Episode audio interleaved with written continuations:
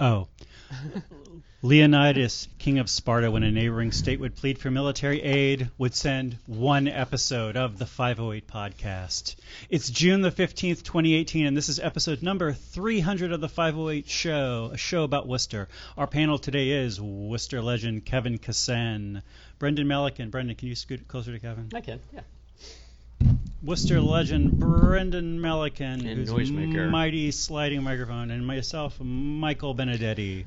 This is such an exciting week. I haven't even looked up the cost of Brent crude oil. I know that Bitcoin is down uh, probably around 15 to 20 percent on the week. Ethereum's up though. Ethereum is up. Um, on the week, it's up. Well, it was up a little bit over the last 24 hours because uh, uh, there were some comments made about it not uh, meeting requirements for f- further um, oversight as a as a security. Oh, So okay. it kind of bounced a little bit. Well, that is interesting. Yeah. Well, you know, I want to. So, we've been doing this show for a long time. We've been doing the show since September the 14th, 2007, which was back with, back when we just did it on Skype. You know, um, and back in the day, I feel like the most common panelists on the show were me, Brendan, Kevin Ksen, and the late Jeff Barnard. well, that's mostly because Kevin and Jeff were the only people that would talk to us. They would wake up early in the morning. Well, and and you know, one of the reasons that we started doing the show was that the media landscape in 2007 was very different, and that um, Kevin at the time was doing some community organizing around the Worcester Police Department uh, being used to tape the show Cops, and some of the weird.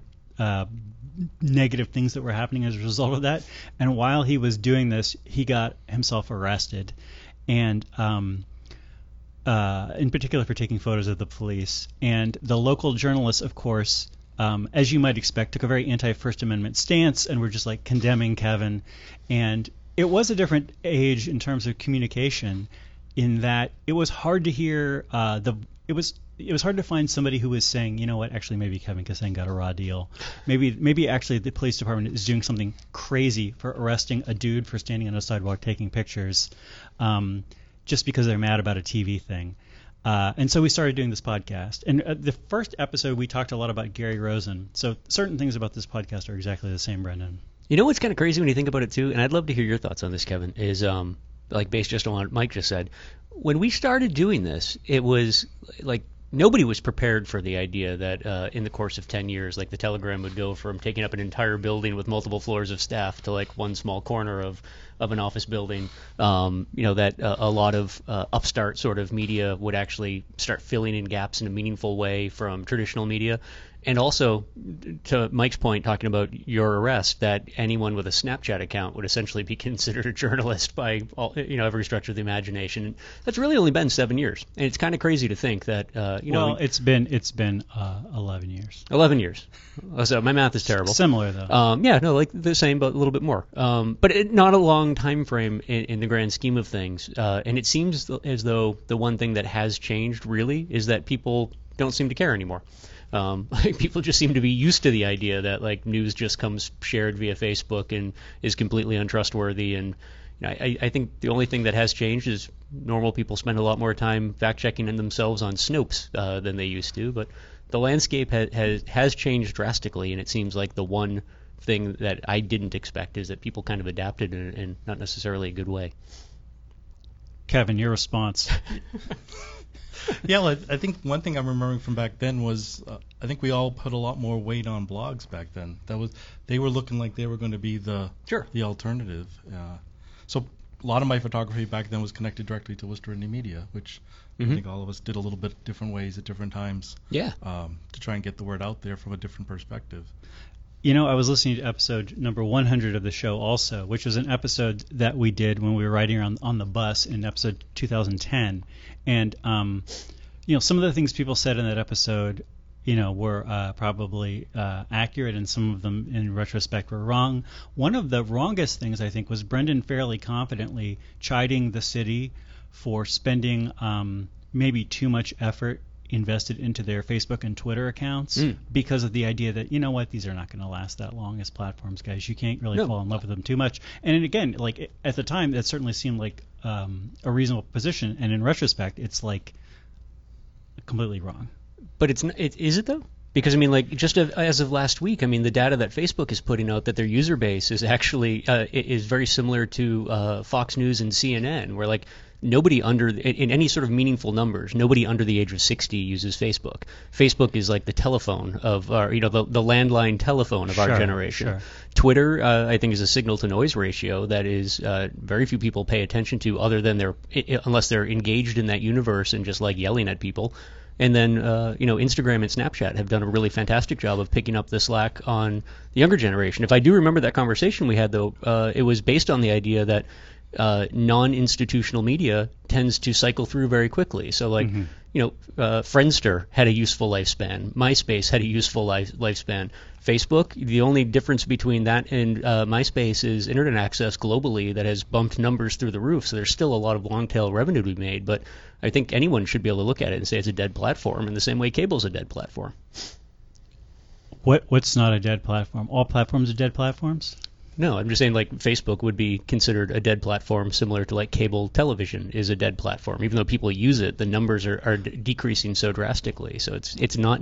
Yeah, I would I would argue that there's not a lot of value in investing a lot of resources in any one platform. The other the other side of that question is is it a good place for the city to be investing time and energy? Sure. So I, I divorce that from you know the, the, the value in life of any of the social media platform. I, is this the way the city should be using it? Hmm. I, I haven't seen social media be social for, for the city of Worcester yet. I don't think anywhere. No. And Hmm. they're, they're good about posting stuff. They'll occasionally make a Facebook event or something like that. But in terms of interaction, social, engaging, I don't know if I've seen that yet in any media. I, I've seen it. That's my only response to that. um, I want to. Uh, I want to. Um, I want to talk about what we talked about in 2007. And again, this was just like a Skype call between me and Brendan. We talked about the preliminary city council agenda that year, um, which. Uh, or the pre- preliminary city council election that year, which we started off with 18 council candidates, went down to 12. That was the first year I think that Grace Ross ran for Worcester City Council, and she did very well in that prelim. Based on the prelim, she would have won election to the city council. It was not to be. Um, we talked to Shannon Senior via the phone in that episode about the fight against Walmart opening in Worcester, a fight which again was lost. Uh, there was about a 14% election turnout. This was an election in which Kate Toomey and Gary Rosen did really, really well in the preliminary election, like to the point that people were somewhat surprised by this. Um, there were a lot of angry online commenters about the city council's latest pay raise, although it does not seem to have actually impacted anybody's voice or anybody's votes. Um, we predicted that you predicted that Joe Petty might have a hard time in the general election because of his uh, his uh, showing in that preliminary election. I was not doing a lot of predictions in this episode, by the way. So you this never is like doing predictions. You always Oh, stick me with the predict- raw deal job of doing making predictions and then beating me up over them. I want to start getting your predictions on things. We also talked about how there was a lot of hostility towards Joe Petty. Do you remember what this even was? No. I have no idea what this was. And uh, you were predicting that Gary, you were predicting non-ironically that Gary Rosen would mayor, and Yeah. you, were, you were non-ironically sad that Bill Coleman had not done better. Yeah. I, I also uh, non-ironically would have predicted both those things. Those, those, Bill Coleman still never on the Worcester City Council. Gary Rosen still never the mayor. Do you think, in hindsight, if we had a time machine and could go back and inform the residents of the city of Worcester that Gary Rosen freely admits in 2018 to never having seen a Star Wars movie, do you think we could uh, throw that election? I don't think people care about it, Brendan. I think the sim- similar to the um, similar to the um, uh, pay, city council pay raise. Yeah. You'll get a small minority of people, vocal minority of people, who will say, "I'll never vote for anybody who never saw one of those." You know, Yeah. pe- people people who have you know no war but the Star War, those kind of people. But those kind of people, you know, that's a tiny percent. That's a half a percent of the people in the general election. Do you remember um, a lot of the, uh, the collateral that was being used that election cycle? I think that was the election cycle as well, where Joe Petty had, um, you know, the quiet man. The quiet man. Uh, is him in the, the flugelhorn or some or French horn or Was something? that, was that the panda mailing? I can't remember. There was a couple that went out that were like they were kind of corny, but that Quiet Man one always stuck in my head because if, if there's any politician in Worcester that I think has done a uh, 180 in terms of evolution uh, in the city, it's probably Joe, and in a really neat way. That uh, he has become he has gone from being one of the most silent, literally silent, uh, non-vocal members of the city council to being one of you know a, a pretty loud voice in the city when it comes to things that he actually believes in. That's uh, watch. are we ready to go to a break? We can if we want to. I think that we want to. We'll be back with Worcester's Libertarian Voice, the 508 show, after these important messages.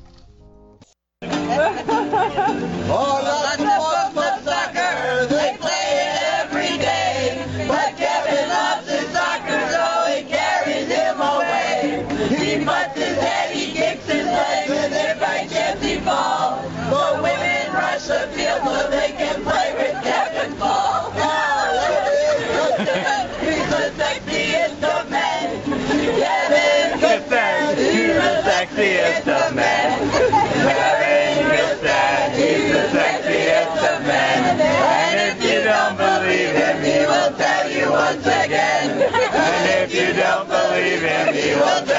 once again. Very good. Sorry, baby.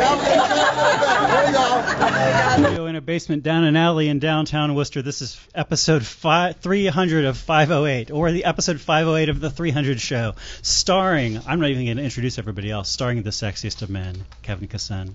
Hi, Kevin. Hey, thanks. That How was old a- is that? That's six, from six years ago, Got our money's worth out of that or one. something like that. Yeah.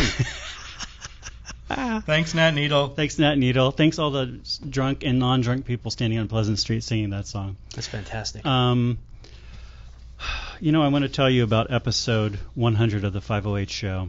Kevin, are you ready? I'm ready. So this was an episode where we rode the bus around Worcester, um, in episode 100, and we were looking at what was promising in 2010 for Worcester. Brendan, you were predicting Google Fiber. Never happened. Never happened. You know, Google has been that way. They have a lot of they have a lot of things, and they don't all um, actually come to pass. Well, Google Google Fiber happened. It just didn't happen here. oh, really? Where did it end up happening? A significant number of cities. Kansas that City? I mean, there's a number of. I mean, Yeah, pretty. It's a couple dozen now, if I'm not mistaken. They've, they've slowed down the. Uh, are you watching TV now? No, I'm just trying to find my next file. Keep talking. Oh, yeah. There's a couple. Uh, a couple dozen cities that they've rolled out to, and they still are rolling out. They're just slowing things down because now a, a big push seems to be happening for the next generation of wireless as well. Um, also, that episode, uh, Jeff Barnard was saying that his promising thing or his hopeful thing for 2010 was surviving the year 2010. Mhm. And sadly, Jeff Barnard actually did not survive the year 2010. He died of cancer before the end of the year. Um, Drew Wilson was on talking about the vegetarian renaissance being um, something and how the vegetarian renaissance had turned from something which we sort of talked about as a joke into something which was actually not a joke, the vegetarian renaissance in Worcester. Hmm. I uh, kind of feel like we need to we need to um, take credit for this phrase of the Worcester Renaissance to, to describe, you know, a few a few basically a few uh, blocks of downtown being renovated, Hmm. being called a renaissance. I mean, I guess renovated, renaissance. But uh, I want to take credit for us for, for, for us talking about the Worcester vegetarian renaissance long before anybody was talking about the Worcester Renaissance. You brought that to everyone's attention. Renaissance, Renaissance. Um, the Was- 508 show. A lot of people suck up said the 508 show is their most promising thing for 2010. You go Oh, ahead. That was nice of them. No, wh- where where was uh, VegFest at that point? In uh, I mean, the first Veg Fest was at Worcester State College. Uh, it was there for a couple of years, and then it went to. But it had already happened at that Worcester point when we had done that show? I think or- it had okay. already happened at Yeah. that point. Yeah, yeah, yeah. Went to Worcester Tech. It went to the Worcester Airport one year, and then it's been at the DCU ever since. okay. Um, and that has been, yeah, that has been something which has just grown by leaps and bounds. I mean, this year, you know, whatever, taking up 50% more space in the DCU than last year, filling that space quite handily, doing really, really well. Um, at this point, again, like it could probably be twice as big as it is. There's just not a venue that large in the city of Worcester Right. for the New England Veg Fest. Um, the skating rink behind City Hall. Boy, there was a lot of catty conversation about the skating rink behind City Hall Mm. and about moving the bus state, but the bus hub. Mm. You know, I feel like the thing about the skating rink behind City Hall is something where we were wrong. Mhm. We were wrong to be critical of that, Yeah. Brendan. No, I can see. that. Yeah, I think it was one of those things that seemed really goofy at the time, and I also remember too, right after it opened up, somebody pointed out to me that um, our skating rink was actually bigger than the one at Rockefeller Center, just from a square footage perspective, and that was something that struck me. It's like, oh wow, like I guess it's really not that crazy of a thing. But at the time too, I mean, I don't think. I certainly did not foresee uh, a lot of the growth that is happening right, wrong, or indifferent downtown, um, and I think the uh, the local population has just been a lot more eager uh, or willing uh, to go downtown, and now there's a built-in pop or starting to uh, grow at a built-in population closer to the common. It's, it, it is one of those amenities that just makes sense. I still think the timing around it is completely ridiculous. It seems like it goes up. Uh, you know, it usually is installed like on will be the warmest day of fall, um, and then you know whatever. But Um, Brendan, I'm going to pass this remote control to you. Yeah, I have no idea what I'm doing. I'll keep- See, I'll- if see if you can get the USB drive back working with this. Um, Uh, back in 2010, consistent street signage was a hope. I feel like that's something we've done a lot better on since 2010. Is consistent street signage, complete streets policy. Kevin Ksen, you're shaking your head yes. I, I think I agree. Yeah. I hope you always shake your head yes whenever I say anything, Kevin, because it really makes me feel supported. Um, the Bu- Empower Biodiesel Co-op was something that people were excited about, and Green Jobs is something that people were excited about. Both of these things I feel like came, came to nothing, as it turns out. Um, and this show, we have profiled many a thing and talked to many a person about many a project, and I would say two thirds of them have not happened. I would say, or ended up not really working out. I would say a sixth of them have gone on to do well, and I would say another sixth of them, like Veg Worcester, have just gone to blow up beyond anybody's dreams. But we do a bad job in um, coming back to the things that we talked about that didn't. You know, we never look at like, okay, what stuff that we talked about last year that actually failed. We don't talk about that. The year in failure even though we have a negative attitude, we don't follow up on our negative attitude. Um, Stone, the Stone Soup rebuild we talked about. Hell yeah, the Stone Soup rebuild that went great. That's another, that's one of those things. That's in the sixth. That's in the one sixth of things that do super great. Yeah, Stone Soup I feel like has been a, a really cool thing. Bruce Russell leaving for the summer, in Bruce Russell's opinion, that was a promising thing. I don't think that really happened in 2010. Um, the fact that people are not giving up was a positive thing. The 2011 council campaign for the next year was what you brought up, Kevin. Uh, that was an impactful. Remind me what I said. uh, you just basically were like, "I'm excited for next year's city council campaign." I feel like maybe what you were that was that would have been Sarai Sarai Rivera's first first Yeah. run for the council, right? Yeah, I don't remember if I was actually working yet or not. That was I mean, but I mean that was actually that actually was a consequential city council campaign 2011. That was Barbara Haller going getting out and Sarai Rivera coming in, and maybe a couple of other changes. Don't remember off the top of my head. I can't figure out how to get this USB thing to work, Brendan. No, that's okay. Um, the Worcester World Cup you were excited about. How has the Worcester World Cup done since 2010? Done very good. Done very good. This year's we're gonna have a little bit of challenge. We're looking at, like we're gonna have to move because they're doing some renovations over at Foley.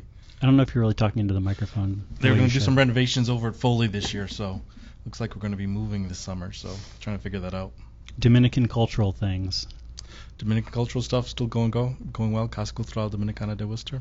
Jesse Pack called in talking about the Transgender Emergency Fund, which I don't know that it's like blown up since then, but I would have to say that like trans issues have blown up since 2010 in Hmm. a way that I would not have anticipated. Well, we got a ballot question this year too, uh, statewide. That I, I think it was the Globe was reporting this morning that just based on polling numbers, looks like it'll probably be one of the most con- more contentious uh, and active uh, ballot questions in recent history. Poll- polling in terms of it looks like a 50-50 split. It just, I, I wouldn't call it 50-50, but contentious enough where poll watchers are actually, and, and both supporters and detractors are concerned that it could kind of go either way, and will probably result in a more active uh, summer than expected politically.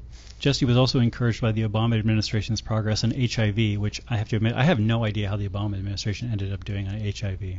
I, yeah, We'll never know. I guess maybe okay because we haven't heard about it. I don't know. apparently better than Worcester is doing on syphilis. I don't, yeah. Thing, things that struck me back then is that uh, is paying coins to use the bus in Worcester, which these days the bus is all about the Charlie card in Mm. Worcester. Two minutes. Oh man. Um, the uh, you know the bus hub then was still at City Hall and not in the new hub, and Right. I, I know that Kevin in particular was always a big critic of the idea of the new bus hub. And Kevin, I feel like the new bus hub is actually pretty good. I think I think it's worked in, in a lot of sense. I think it's taken away still people from shopping downtown though. Like Yeah, there needs to be more of a connection between the the transit's place and places where people people can actually do stuff. I guess in this case they brought them out into Mohammed and they've like actually built things across the street from the bus hub. So even though that street is still a bit daunting to cross as a pedestrian, you can do it, and maybe somebody would take your money for something over there. Yeah, I think we- we'll have to watch that as the bank opens up over there and everything else. Yeah. All right. Well, are we ready to go to a break? Gabrielle's so Gabrielle's so excited to go to this break. Um, this is 508 Worcester's week by week good faith survey of evidence. We'll be back in a moment with more. And this is the well. Drink full and descend. The horse is the white of the eye and dark within. This is the water, and this is the well. Drink full and descend. The horse is the white of the eye and dark within. And this is Kevin Ksen, who is also the white of the eye and dark within. And this is the 508 show. Hi, everybody. How's it going? Not bad. I think he wanted a couple extra reads on. You know, you're supposed to do it. Uh, one day I'll show you that video, and you'll know. You'll know how it's really supposed to be. You'll know how it's really supposed to be done. Everybody, you're listening to Unity Radio, broadcasting with 100,000 milliwatts of power on 102.9 FM and streaming at worcestermag.com. This show is also cablecasted on WCCA TV 194, podcasted at pieandcoffee.org, and live streamed to our Facebook page. You can call in live at 508 471 5265. That's 508 471 265. And thanks to the mighty Gabrielle Powers for engineering today's show. Episode 200, 200 was an episode that we did at uh, Woo Daddy, Which is not what you have up right now. Which is now no, it's that's not what we have up right now. But um, yeah, do you remember? Do you, did you ever go to that place, Woo Daddy, Brendan? Yeah, all the time. That was actually, I think, we, I can't remember Saturday or Sunday, but we went pretty much every week. My Sunday son loved morning. the place. Yeah. Sunday morning. It was an interesting vibe. I mean, this is you you remember this? Mm-hmm. This is I mean, this was back in 2012, so this is a mere six years ago, but it feels like forever. I think we did it near the end of Woo Daddy's run. They did this Mhm. for a couple of years. Um, Zolly Zalkind and Sarah Harold, I think, were the masterminds of this, having a vegan-friendly uh, waffle uh, brunch Mhm. at Moynihan's on Main Street every Yeah. Sunday morning. And it was very much of a hangout for Worcester's different sort of Worcester underground communities, bohemian communities. And it was a great meetup spot. I know that um, whenever there would be like a big, you know, like the anniversary, like the Go Go anniversary party, or you know, like nowadays if you were to have some sort of Stone Soup anniversary party, and people might come in from out of town and, you know, uh, stick around for the evening to uh, stick around for the night, and the next morning everybody would always go to like Woo Daddy. It was always the place that you know that you could go to meet the people who you didn't get to talk at the party to on the party on Friday night or Saturday night, and uh, yeah, that was another one of those things which just sort of came out of two people's dream, came in, fulfilled a really vital purpose in a certain community of Worcester, and then when those people moved away, went away, and there's nothing, there's nothing even slightly like that. Yeah, I'd have to agree. It just, nothing filled that void. Um, it's a shame because we could use that. Yeah. What uh, what actually happened to that place? I mean, that, that's what happened. I mean, I you know, I think that there was always a certain amount of um, tension between Moynihan's and the brunch itself because the people going to the brunch were not heavy enough drinkers that Moynihan's was getting a super great cut of uh, Oh, the it. money for something like that. This is all similar to Billy Blues' uh, uh, weekly blues show that he would do at Gilrain's for a while, for a Mhm. summer, I think, and it would always be packed with a bunch of non-drinkers. Yeah, that's no good. And so, like, one person at your table would order one beer, and Gilrain's was like, "Why are we doing this? This is crazy." Yeah. And I, a similar thing, I think, at Moynihan's. I mean, the real reason it went away though was like Zolly and his wife and daughter moved to Boston. I think Sarah moved down to New York City somewhere. Okay. Yeah. And um, you know, people talked about doing it without them, but they were the visionaries. They Yeah. were the ones who were making it happen. And they were, you know, they also did a monthly Wednesday night free buffet, community buffet out of uh, Moynihan's. They did a bunch of stuff, but that Sunday morning, definitely for pay waffle thing was the main thing. That um that always struck me at that point in time as probably one of the better examples of like a pop up that looked like it from the outside that it could have scaled very easily into a uh, successful endeavor on its own. I think so. Yeah. I mean, again, there was. I know that financially it was always a little bit fragile, but yeah, that's ag- and again another thing which is really important. And if anybody ever, uh, I don't know. I mean, like I know that Chickpea, for example, used to have a nice Sunday morning Sunday morning brunch, vegan brunch, but it was Mhm. just not the same vibe. Nope. It didn't have the same level of crowd. Something about everything just came together. You would not think that Moyni- I mean, maybe you would think that Moynihan's was the right hangout for that, but it definitely was. Um, that episode in 2012, which was six years ago, we asked everybody about how do you connect with people in Worcester. Uh, you suggested Seven Hills High Lie. I don't even know what that is, Brendan. Neither do I. Did you suggested that though? All right? right. I was okay. Some people suggested our championship yo-yo team, volunteering for the library or the land trust or the Catholic worker. Did we have a highlight team in Worcester? I don't know. This is Was you, I suggesting that we start one maybe? Because that sounds kind of cool. Maybe just- you were suggesting. It sounded a little bit speculative, but you weren't doing a good job of explaining what it was. I was also like, "What are you talking about?" And you were like, "Oh, don't you realize?" You may have been making a joke on something too. you're familiar with highlight though, right? I do know what highlight Okay, is. yeah. Yes, yes. Um, it was suggested that people should walk down the street, which could be a good way to connect with people, I guess, to walk around Main South, to go to Woo Daddy, to go to university lectures, to go to Central Mass Striders weekly running events, to become active in politics or on issue politics, and to uh, just Google stuff in the city of Worcester. Hmm. Um, I, yeah, I feel like none of those are really like the silver bullet or the easy answer somebody would be asking for, though. If they say, "I just moved to Worcester and I can't find my people," what do I do? Yeah, I don't, I don't know. That, that that always struck me as a weird question. It still is striking me as a weird question now, so maybe that's why I made a joke of it and recommended Yeah. starting a highlight team. I don't know. We talked about Sunshine Week progress. That was that was maybe the last year that we really put our nose to the grindstone on Sunshine Week. We had five items go in front of the council, and we were just sort of shepherding those through the uh, committee hearing process. And of those five items, which included the the uh, right to speak at council meetings, uh, or at least that was what Ron Madnick was very interested in that year. Do we still have a right to speak at council meetings? Yeah, for a few minutes at the beginning.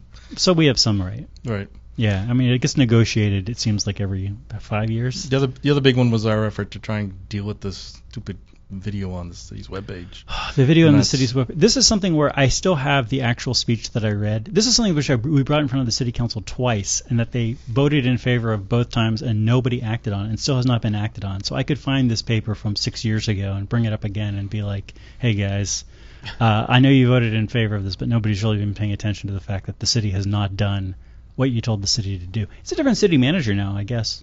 Maybe maybe Augustus, you know, maybe we need to give him a shot at, uh, you know, using 21st century video technology. Are we getting ready for another um, round of uh, cable commission meetings leading up to a new contract with Charter too, though? Probably Maybe. now's the time Maybe. to start thinking about that. Yeah, I don't, I don't even know to what extent that's it. I feel like it's just like, uh, But that's where their budget comes from, though. So if you want to talk about any big changes in terms of the government uh, cable channel, then yeah. I don't think it's a big change. Um, we talked about co-working spaces in Worcester, like Running Start on Lincoln Street, which then moved elsewhere, which then I've totally lost track of. We talked about the shop down in Webster Square, and we talked about Stone Soup. I still don't feel like co-working. I feel like co-working is one of those things like green jobs, although it's had a better future than green jobs. But co-working is still not really like blown up in a huge way. You know what I mean? Like for the people who use it and love it, it's like a part of their life, and for everybody else, people kind of don't even know what it is. because I, I think partly because people realize that oh, if I can work from anywhere, then it doesn't mean I have to hang around with a bunch of strangers that I might not actually like. I can go hang out in Tahiti and sit on a beach and work from there. It seems like I've found a lot more interest in, uh, you or see a lot more interest, especially online, in terms of people who are like more more uh, digital vagabonds than than anything. Yeah. I mean, yeah. why would you want to stay put if you're, you could actually go someplace where there's a lower cost of living and uh, higher return on your, your investment in time? Yeah, I guess so. Anyway, that was episode 200. That's all I have to say about that. I mean, I remember being for, for a while. We were pretty amped up on, on talking about co-working and, and seeing the growth in Worcester. In some areas that are like tangible, right? Like uh, shared spaces around technology, like Technocopia or whatnot. I mean, that makes perfect sense I have where to s- yeah. resources are there. But There are real. I mean, that's the thing is like the co-working spaces that have done well, like Technocopia and Stone Soup, are amazing. right. But And- there there are things that like you can't bring a CNC machine, you know, to the beach. Mhm. Um, there's almost I can't think of much of anything in terms of technology now that would just if you're if you were normally an office drone, right, and you're you're able to get out of that world and, and replace it with a co-working space. There's almost nothing that you can't do now from your phone. Never mind needing like a shared printer or fax machine or phone lines or whatnot. It's Right. A, it seems like all the things that made co-working in a, as a replacement for a traditional office space seemed sexy at the time are now kind of irrelevant. Well, you know, I think that both Stone Soup and uh, especially uh, Technocopia, you know, there's like a lot of add-on stuff. Like if you're using Technocopia as your space, you're also k- kind of in the same space as this youth education thing, the think tank, which means if at some point you decide, you know what, I really want to teach this thing, or if whatever your specialty is, the think tank's interested in doing a class, you're right there. Sure. And again, if you're, you know, you've been doing a lot of research on this and that, and you need to make a sign for your project, well, you can make a sign right there. You can, you know, you can build whatever you need to build right there. So all of these things being in the same place, and also the, you know, if you need to know about some local, if you need to 3D print anything and you don't know how to, the 3D person is right, the print person is right there. You know, you have coffee with them every day. Um, I don't know what you know somebody who was doing just random kinds of work online would want to have in their co-working space. I mean, maybe you would want to have the co-working space somehow the back half of a, or you know, like the back room of a coffee shop or something. So you sort of felt like, oh, well, like my graphic design business. Like these people come in the coffee shop needing graphic design, and some of them drift into the back room and say, hey. I got a job for you guys. Like that's the same kind of thing you get out of a place like Technocopia or Stone Soup Hmm. you know, where where there's a certain amount of like the networking is just being done for you Right. by the fact that you're in that space. Um, but yeah, we got two minutes left. I, you want to talk about the task force for sustaining housing first solutions draft recommendations? Am I supposed to remember this? This is a thing. Well, this is a thing. So you know, the city manager has a task force on um, housing on homelessness this Mhm. summer, and uh, or this spring and this summer, and they've been having some meetings and they've been having some public meetings, and they've come out with a first draft of uh, recommendations. It says draft on it in faint gray letters to let you know this is not any kind of a final thing. Their overarching recommendation, their their goal is to achieve and sustain a functional zero of adult chronic homelessness in the city of Worcester by creating a community response that incorporates the five components of housing first: crisis response, housing supply, support services, housing crisis, and a data-driven system. And I feel like the two interesting things in that sentence for people who don't follow this closely are what does adult chronic homelessness mean? Which it's it's uh, in distinction. It's in uh, contrast to like you know if I lose my uh, housing or I lose my whatever my job and I got to crash on somebody's couch for a couple of months or live in my car for a couple of months. That's you know a one-time deal. If that happens to me over and over and over, or that happens to me for years at a time, then I'm chronically homeless. And a functional zero means um, let's say Worcester is routinely placing 20 homeless people in housing every month. Uh, functional zero means that we have fewer than 20 homeless people in the city at any given point in time, Hmm. so that everybody's kind of on a one month. There's like a maybe a, at most a one month waiting list for the system to get you get your housing situation straightened out. Do we, do we want to go to a message? This is 508, Worcester's voice of advocacy for the homeless and the homeless libertarian alike. We'll be back in a minute with more. Museum of Oddities. And on the inside, you're going to see nature's greatest mistakes. Grace McDaniel, look through the doorway. They're looking at Grace McDaniel, the mule faced girl. You're going to look down into the beady eyes of a 23 foot python. You're going to see the giant spider, the octopus, eight legged monster that can grow more than 30 feet in length. You're going to see the jaws of a live, man eating shark, rows and rows of vicious teeth. The barracuda ape, the devilfish from Atlantis. You're going to see two Burmese pythons alive, over 50 different attractions on the inside, and you're just in time. Stop. Look through the doorway. Look through the doorway. They're in there right now. A two headed calf, a two faced calf, a raccoon with two heads. That's right. Two heads on the one body, and a live tarantula spider. Today on 508 Show About Worcester, episode 300 with Kevin Ksen. Hi, Kevin. Hey, I got I got a number I want to throw out there. This is actually a great number to throw out there. Fifteen million dollars. So um, this week, um, the people trying to preserve uh, Notre Dame Church have probably continued to face, a, I guess, have continued to face uh, a city government which is actively disinterested in helping with that effort at this point. It's Mhm. been doing something for years and years now, and it's just throwing up its hands. Uh, they've filed an injunction against the transfer or the demolition or something of this, which is was brought before a judge yesterday, and presumably the next couple of days we'll get a ruling on that. Um, you know, Ted Conna was on here talking about probably it would take something like six million dollars to really get that property back in shape. Mhm. And so we've been kicking around, or I've been kicking around on this show, a number of twelve million dollars. Um, you know, that the city would realistically have to put into this property uh, in order to really entice somebody to want to do something with it. Uh, Barbara Haller this week asked the city council to approve up to $15 million. So that ballpark actually seems to be reasonable. So, in the world of trade offs, though, this is interesting to me that, like, I think we would all love to see this church preserved. Sure. The question is, in a world of trade offs, of the other things you could do with $15 million. For example, you could um, insure the security of the WRTA for 15 years. For $15 You could million replace the facade of the Worcester Public Library twice. Twice for $15 million. Yes. You could, uh, I mean, you could do a lot of stuff with housing Mhm. for $15 million. You could do a lot of stuff with homelessness for $15 million. You could build a really rad housing complex for home, chronically homeless people with like sw- it'd be like swimming pools and whatnot. Yeah. that's what you do. A You nice know- build out there. You know, I mean, and as Worcester's libertarian voice, I would be remiss if not pointing out that you could just let people have $15 million and not have to pay that to the city. You know, whether or not you want a bunch of Worcesterites walking around with $15 million more in their pocket, probably that's a good thing. We talked briefly when Ted was on the show with Ted about this, and he kind of, I think, scoffed at the idea, but I don't think intentionally. I, I just don't know if there. I think I maybe caught him off guard with it. That's all I can assume. Do you know if there's been any conversation amongst the group, like, to try and buy the place privately? Like, I, I feel like that's the one thing that maybe the city dropped the ball on a little bit was instead of like, you know, rounding huddling up and saying, do we have eight million dollars, 10, 12, whatever, 15 million dollars. Instead, putting somebody from the economic team in City Hall with that group and said like here's what you know 10 20 of you need to do to incorporate and buy this building. And here are banks that are lending in the area which there are tons of right now. Um, it seems like it, that's like one component because it's so uh, Yes. you- you're talking about numbers that are being proposed to city council. What's really interesting is if you look on social media, uh, members of the group talking uh, about what it will take to save the building. The numbers are much much smaller.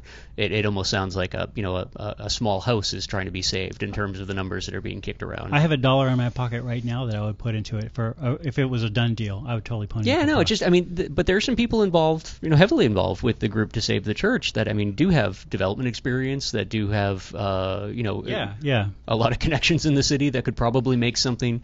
Uh, ha- buy the building. I think that would actually be really rad if if you ended up having a group of concern. It might change the the way things are done in the city substantially too. If there was a successful effort to save something uh, meaningful uh, through preservation efforts that actually had the city turn around and say we're going to coach you in doing this the way we would any other developer coming into the town. Buy it and do what you will with it. Kevin, do you have a response to that? To me, it just feels like Worcester gave up on Notre Dame a long time ago, and that's the sad part. You know, It did. I think a lot of us would just watched it decay.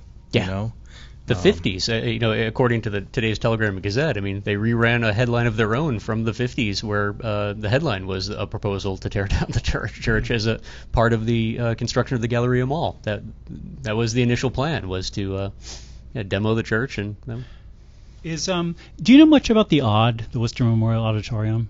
You know more than me. Let me say this this way. I remember going there almost every, I think it's at least once a month at the little theater uh, with my grandfather. Yeah. When I mean, so this was the first week when when talking to people about this issue, somebody brought up the odd Mhm. as being like, well, we can preserve these beautiful buildings, but if we can't actually find anybody to do anything with them, then we have this weird giant thing like the odd that's just Yeah. sitting there, looking, I guess, kind of pretty, but also like off by its lonesome and not definitely not being used. I mean, I think the even better example is the Worcester Market on the corner of, uh, I guess that side is Madison in Main Street, uh, but most people think of it as the corner of Chain, uh, Chandler in Main Street. The state offices haven't been in there for almost half a decade now. It's an empty building that is essentially, with the exception of some drywall that's been thrown up over the years and um, coverings of the, the ornate columns inside, it is the exact same public marketplace that uh, existed 100 years ago. I mean, it, it in a country where you know things like public markets, and we're even having this discussion here in Worcester with uh, Allen Fletcher's project down in Kelley Square. There's one sitting that's already been built. It's just waiting for somebody to come Right. in uh, and, and and repurpose it. We can't seem to pull that off, right? I mean, the, the auditorium is, is maybe fantastic as a performing arts space if you do put a lot of renovation into it. The church, it then gets into an area where it's like, well, we don't even have an idea. It's like we just know we don't want it to fall down. Right, right. You know, I wanted to tell I wanted to tell a story that I didn't tell last week, but I'm going to tell this week. This is about the church that I used to go to in Manhattan. I now this is a long time ago, so I may be wrong about this. I think I believe it was St. Michael's on the Lower East Side was the, was the saint of the church, and I knew a very slight amount about the finances finances of St. Michael's, which I knew were not in great shape. Um, after I moved out of that parish and stopped going to that church, the priest of that parish was fired because the parish had an associated Catholic school, and as it turns out, because of declining revenues in the parish, he had for some years been playing around with the books of the school and the church in order to keep the church going, Mm. Um, which is not what you're supposed to do. And so he was kicked out of there, and then it was like, well, now we have this church that has no money and has like honestly like a declining you know number of people going in there, and the Archdiocese of New York was like, well, we're just going to tear this church down. And then a mysterious benefactor with millions of dollars said to the Archdiocese, don't close it, here's millions of dollars. And they didn't close it. Yeah. And they took the millions of dollars and kept it open. There are people who have $15 million Yeah. in the city of Worcester Oh, sitting totally. in their pocket. You know, I think, I mean, and that's, I mean, this is the thing is like you spend 10 years trying to convince somebody, hey, give us 15 million bucks for Notre Dame, give us 15 million bucks for Mount Carmel. At what point do you say, you know what, this is actually not working? That person maybe doesn't exist. Or the people with 15 million bucks are really want to preserve, I don't know what. Yeah, we talked about this. I think even before Ted came on too. I mean, I, I'm fully in the camp that uh, while I think it's probably the right thing to do, uh, real time taking the building down, I also fully accept the idea that 20 years from now, my son's going to look at me and say, "What were you thinking? Like your generation actually destroyed that building." And I'm I'm just preparing myself in advance to be mocked ferociously for that will be one of our terrible decisions as a generation. but in real time, it just doesn't make any sense. I mean, it's you know, I was thinking on the ride down here because I wanted to ask you this question, Kevin. I mean, because I mean, I think one of the side conversations with all that is is happening downtown and in Worcester in general, we've kind of got, and Mike have been threading this in and out of a lot of conversation we've been having, is the idea, the concept of gentrification, whether or not we're already going down that road, if we're approaching it. I was thinking on the way down here, like that's another kind of conundrum with that building as well too. Like even if someone did show up with 15 million dollars, uh, what are the viable uses for that space in the middle of downtown that wouldn't almost push the needle further on the gentrification front? You know, I've I think when we, we, when Ted was here, we were talking about uh, rock climbing gyms. We were Right. talking about uh, some performing art spaces, art galleries, and whatnot. It was I, I couldn't think of any suggestions that have been thrown out that didn't squarely fit uh, into the, the gentrification corner of uh, of development. Yeah. Yeah, I- I think it's important for us to remember too that there was a proposal for that that was viable, but it was tied to the slots parlor. And so when the, you know Hanover didn't want to sell at that point, and the slots parlor fell apart. and, Yeah. Um, but th- th- there was drawings for a swanky, swanky hotel there. Yeah. You know, I want to bring up something that's that's uh, another another report that came out this week, which is maybe connected to um, if we're thinking about happy and sad trends of the last 11 years we've been doing this podcast. This is an article from Bloomberg by Danielle Moran called "Taxpayers Lose the, in the Bond Market When Local Newspapers Close."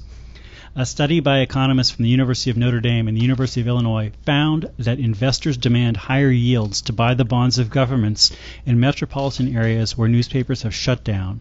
They argue that's likely because reducing the number of reporters, rooting out mismanagement and corruption allows governments to run less efficiently, which is redu- reflected in bond market prices. So this is looking for for um, news. Uh, 204 counties where the number of newspapers dropped to two or less between 96 and 2015. They concluded that the shutdowns caused bond yields to rise between 0.05 and 0.11 of a percentage point. While that appears small, it can add up to a lot in a market where state and local governments borrow hundreds of billions of dollars a year. For a $65 million debt issue, that amounts to about $71,500 annually, enough to cover a teacher's salary, or about $2 million over the life of a 30 year bond. The local newspaper industry has been decimated by the rise of the internet. The industry lost more than half of its jobs from 2001 through September 2016, cutting unemployment from about 174,000 from 412,000, according to the U.S. Labor Department. That's actually not a huge change, I guess, in bond yield, 0.1%, but it is interesting to note that you can actually see that in the numbers. Yeah, yeah. You know what else it was? I, you know, I usually hate these reports um, because they're not really reports. They're more concepts that get thrown around as fodder for people to, to hate on cities. But uh, it was nice to see that Worcester was not included in the uh, 50 worst places to live in the United States, but Hartford, uh, Springfield, and New Haven were in fact included on that list. Huh. Yeah. I can buy that. Yeah, top 50 worst places in the United States to live. And they're all, you know, even those places are pretty good places to live. I think they all have newspapers We're too. living in a great country, Brendan. Yeah. It's been made great again. We should feel gl- we should feel lucky to live in it. All I need is a hat. Are we ready to we ready to stop doing this show? Well, everybody, thanks thanks for watching the show. Thanks for your support over these 300 episodes. I cannot I cannot describe to you how many dozens of people have been on the show and how many dozens of people, literally hundreds of people have been on the show and hundreds of people have helped behind the scenes on the show. And it's been a lot of fun and uh, I look forward to doing it for the indefinite future. I'm Mike Benedetti. This is Brendan Melican and Kevin Ksen saying this is Worcester's tricentennial voice and we'll talk to you again next week. Have a good one. Great.